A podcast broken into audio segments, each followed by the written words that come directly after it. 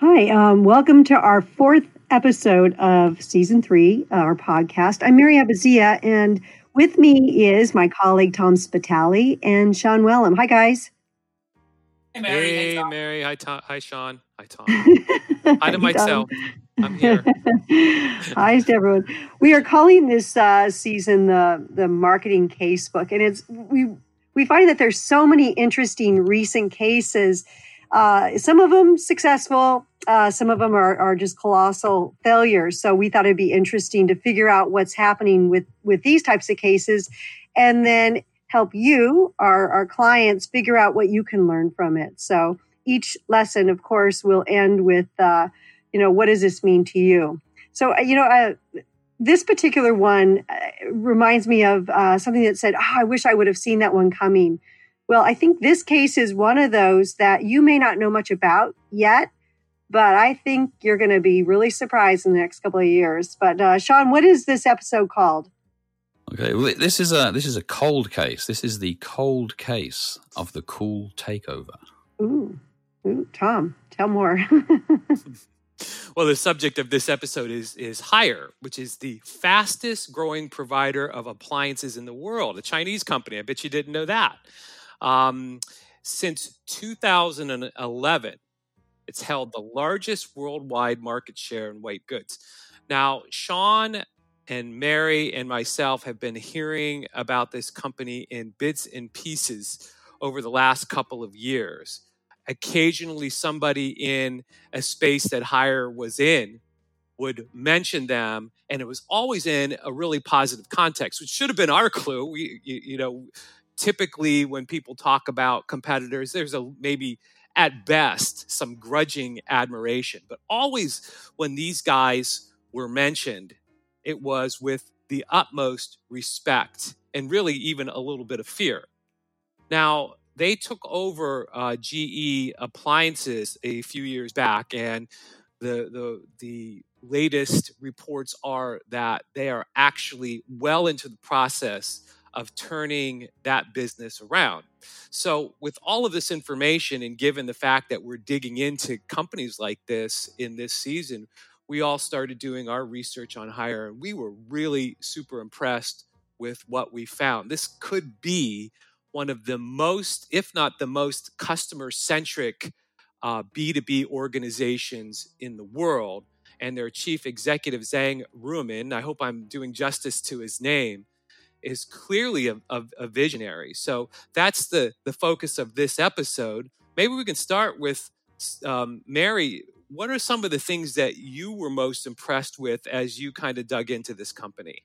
Yeah, thanks. Yeah, and by the way, um, Haier is spelled H A I E R. In case you want to look this up more, um, I think it's remarkable. I had heard about them uh, when we were working in the appliance industry a long time ago about this small company that was making these refrigerators for dorms in, in the 90s, 97 era time. And I thought that's kind of interesting. That's very nichey though, but there were no US companies that were really thinking about that space in the way that they were doing it. So they kind of own that. And then they came up with wine refrigerators in the 2000s which is brilliant because you know of course anyone that loves their wine loves to have the right temperature. So they they moved into that and that's how we were exposed to them as they came into the US before as you said they bought GE so they just they've they've continued over a very long period of time. But um, you know as, as we looked into this more there were four key areas that they continue to i guess you can say pivot or figure out in the right times. Um, one of them was in the 80s when quality was horrific. And um, they finally got to the point where they were going to change that perception and come out with quality products. In the 90s was the second big switch where they were very customer consumer responsive. Um, and they that's how they actually even created their their teams to focus on what what the consumer needed um, including one time when um, somebody called and said, I have too much dirt in my washing machine. They went out and figured out that they were washing their vegetables in the washing machine, which was made a lot of sense because uh, farmers made more money if their vegetables were clean. So they immediately came out with a vegetable washing machine, of course. so, uh, and then the third is in the 2000s, um, they really looked at how to have self managing teams and how to make decisions, which, you know, we see companies all the time really struggling with this. How do you, how do you organize so that you are customer focused, yet you're meeting the needs of your organization? They figured it out, you know, and that was in the 2000s. And then the fourth one, which is happening now that we read a lot about, is being an, a truly internet based company. So, you know, and, and not a lot of companies are embracing it, it seems, the way they are. So those were some of the hot things I've seen. Mary, Mary what, what, I think is really inter- um, interesting about all four of those reinventions is that they've had one CEO through all of it. Zhang Ruimin mm. was the mm. one that really realized there was that quality problem, which was the first reinvention that you talked about, and he's kind of led them through all four eras. So I one of the things I wanted us to discuss was I guess the benefits and drawback drawbacks of that kind of continuity in leadership.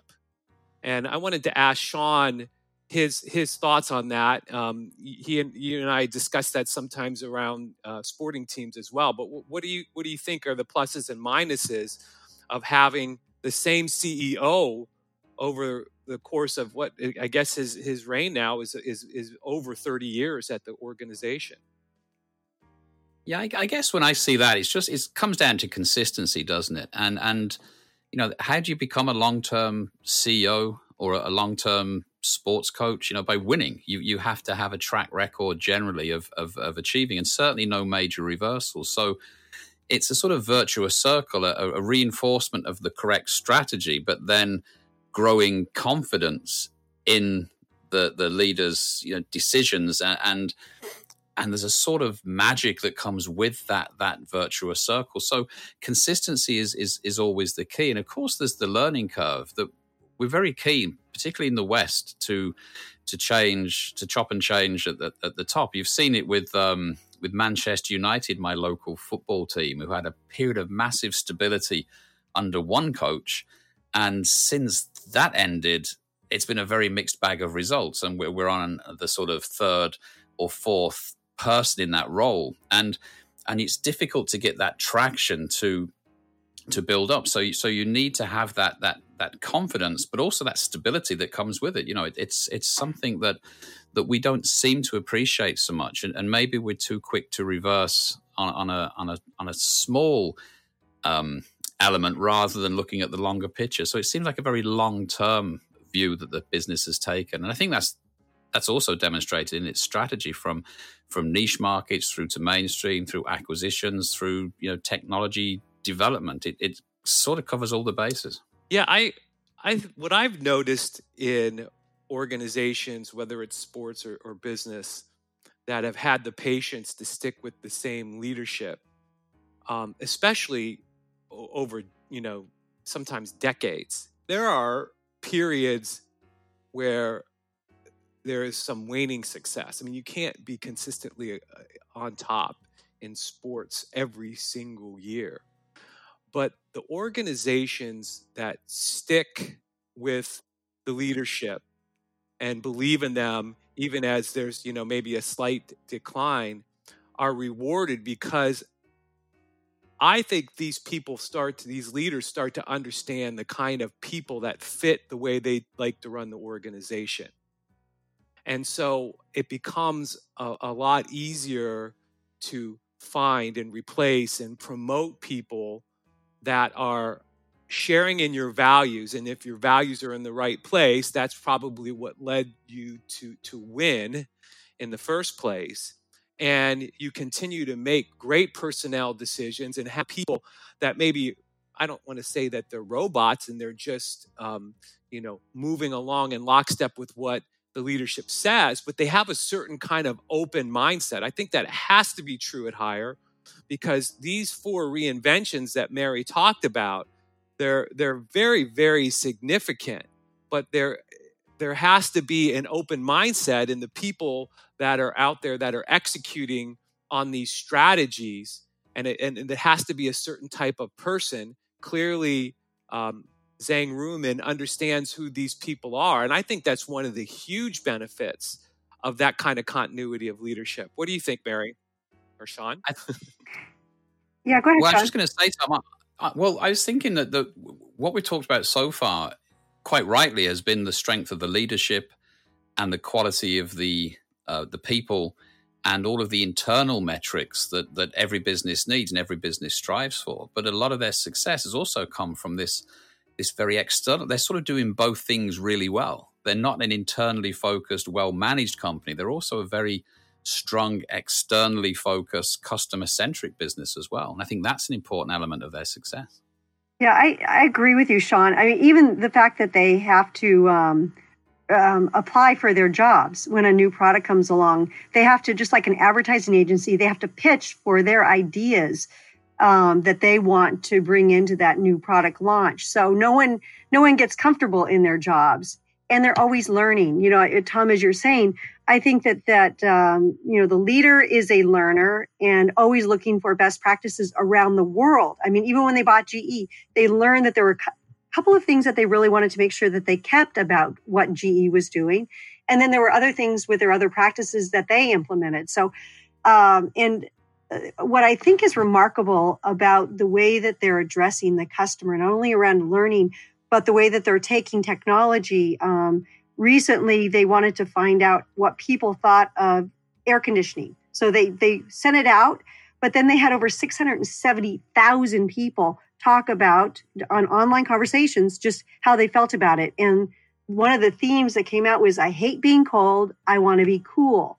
And they they took that to heart. They came back with their R&D group and said we have to come up with a way to make it cool, not not cold, and that you know the air is really bad. So how do we somehow show people that um, that the air quality gets better? So they had a light indicator, and people said, "Oh, my air is not only cool but clean." And uh, and the air conditioners were usually ugly boxes, and they changed that because of what they saw. So just by watching these online conversations, which we believe is a very powerful way to do research, they they did it. You know, they they they completely created new products, and as Sean you said, and they're winning in those approaches too. Yeah. So I again, everything, any corner I turn to look at what they're doing, I can't find anything really well, wrong. I, I, agree with both of you. I think the, the, the leader the leader is a customer centric zealot and he's been in place for 35 years. So part of that continuity of leadership is he's certainly not hiring anybody that doesn't share that at least that that passion for serving customers. But what i thought was really cool, and pun is intended here, about the story, Mary, that you just talked about, the cool, not cold uh, story, was that they demonstrated um, two types of innovation that we see in other great companies. One type of innovation was, you know, listening and implementing. So they did this survey and and by the way probably 600 they were probably disappointed in, in because of the size of the market in china was 670000 responses it was, pro- was probably a low response rate given the massiveness of that market but they really they took the the cool not cold and it was a direct quote and it actually became their positioning you know for for the air conditioner so that's one type of innovation was just simply listen to, to, to customers and don't mess up what you're hearing. But the other thing that they did with this um, this indicator that showed that the you know that the air was being cleaned as well, they they didn't hear that request directly from customers in the survey, but they did another type of innovation which we see where they looked at the trend and the trend in china is that they, people are becoming more and more concerned about the quality of the air. So they kind of put themselves a couple years into the future and said as we're building this what what is the future customer going to want? And they created a, a, a function that ended up being very popular that no one said that they wanted. Sounds a lot like how apple did things under steve jobs so I thought that was really an interesting part of the story as well. Mm-hmm. Mm-hmm. Sean? Yes, an interesting parallel. Well, I tell you the definition of a cool product, right? Have you have you seen photographs of the? I think it's a Tianzun, their their air conditioner. Have you seen what that thing looks like? Mm-hmm. very space age, very sleek, very cool. And I was looking at it thinking, I'd love one of them. And I live in England, right? The one thing we don't have a great call for is air conditioning. Generally speaking, we get by just because it's never that hot. And if you can get someone in a temperate climate where I live to look at a device and think that's cool beyond its functionality, that's kind of to me a sign of a of a pretty cool product that's that's ticking more boxes than just yeah. its functionality. Yeah, you know? that's really so good. It's, it's, so, Sean, do you have any closing uh, lessons for for our group here? I, a couple of things spring to mind. One is, you know, this. Let's not forget this market they're in is would would traditionally be thought of as a staid, old, boring market from yesteryear, appliances for crying out loud. But they've turned it into something modern, forward-looking, with still masses of opportunity when you listen to customers. So don't think you have to be inventing, you know, a flying car you can look at lots of standard products and services that can be improved, as demonstrated by these people. And the other thing I'd say is we talk about not letting their employees get comfortable in their roles. I'd like to rephrase that because the opposite of comfortable is uncomfortable. I would rather think they don't allow their employees to get bored in their roles because the opposite of boredom is excitement, and it's getting that that mindset throughout the business that they're not prepared to just do the same stuff day in day out. They want to be pushing those boundaries, and when you harness that energy within the whole firm, this is the sort of thing that can happen. Mm, good, Tom. Closing trust lesson? the process. Um, what I mean by that is that this is a company that clearly has a lot of trust. First of all, the board trusts the CEO and it's left him in place for 35 years because they realize he's made of the right stuff. He's customer centric and and and so they've they've trusted him to continue to lead them through a couple of different eras er, eras era eras over the last uh, 35 years. But he also is a very trusting manager himself because he's organized the company around thousands of almost like micro enterprises where they own a geography or a segment of customers. And these people that that own these these segments are free to you know create mass customized products and create relationships with external partners that create an ecosystem all of that requires a tremendous amount of trust on behalf of the CEO. He's not commanding and controlling. He's trusting that these little segment managers are going to be able to create value in their pockets of responsibility. And they've rewarded him and his trust with a tremendous company that keeps reinventing itself successfully over a long period of time. Mm, that's good. This is very good.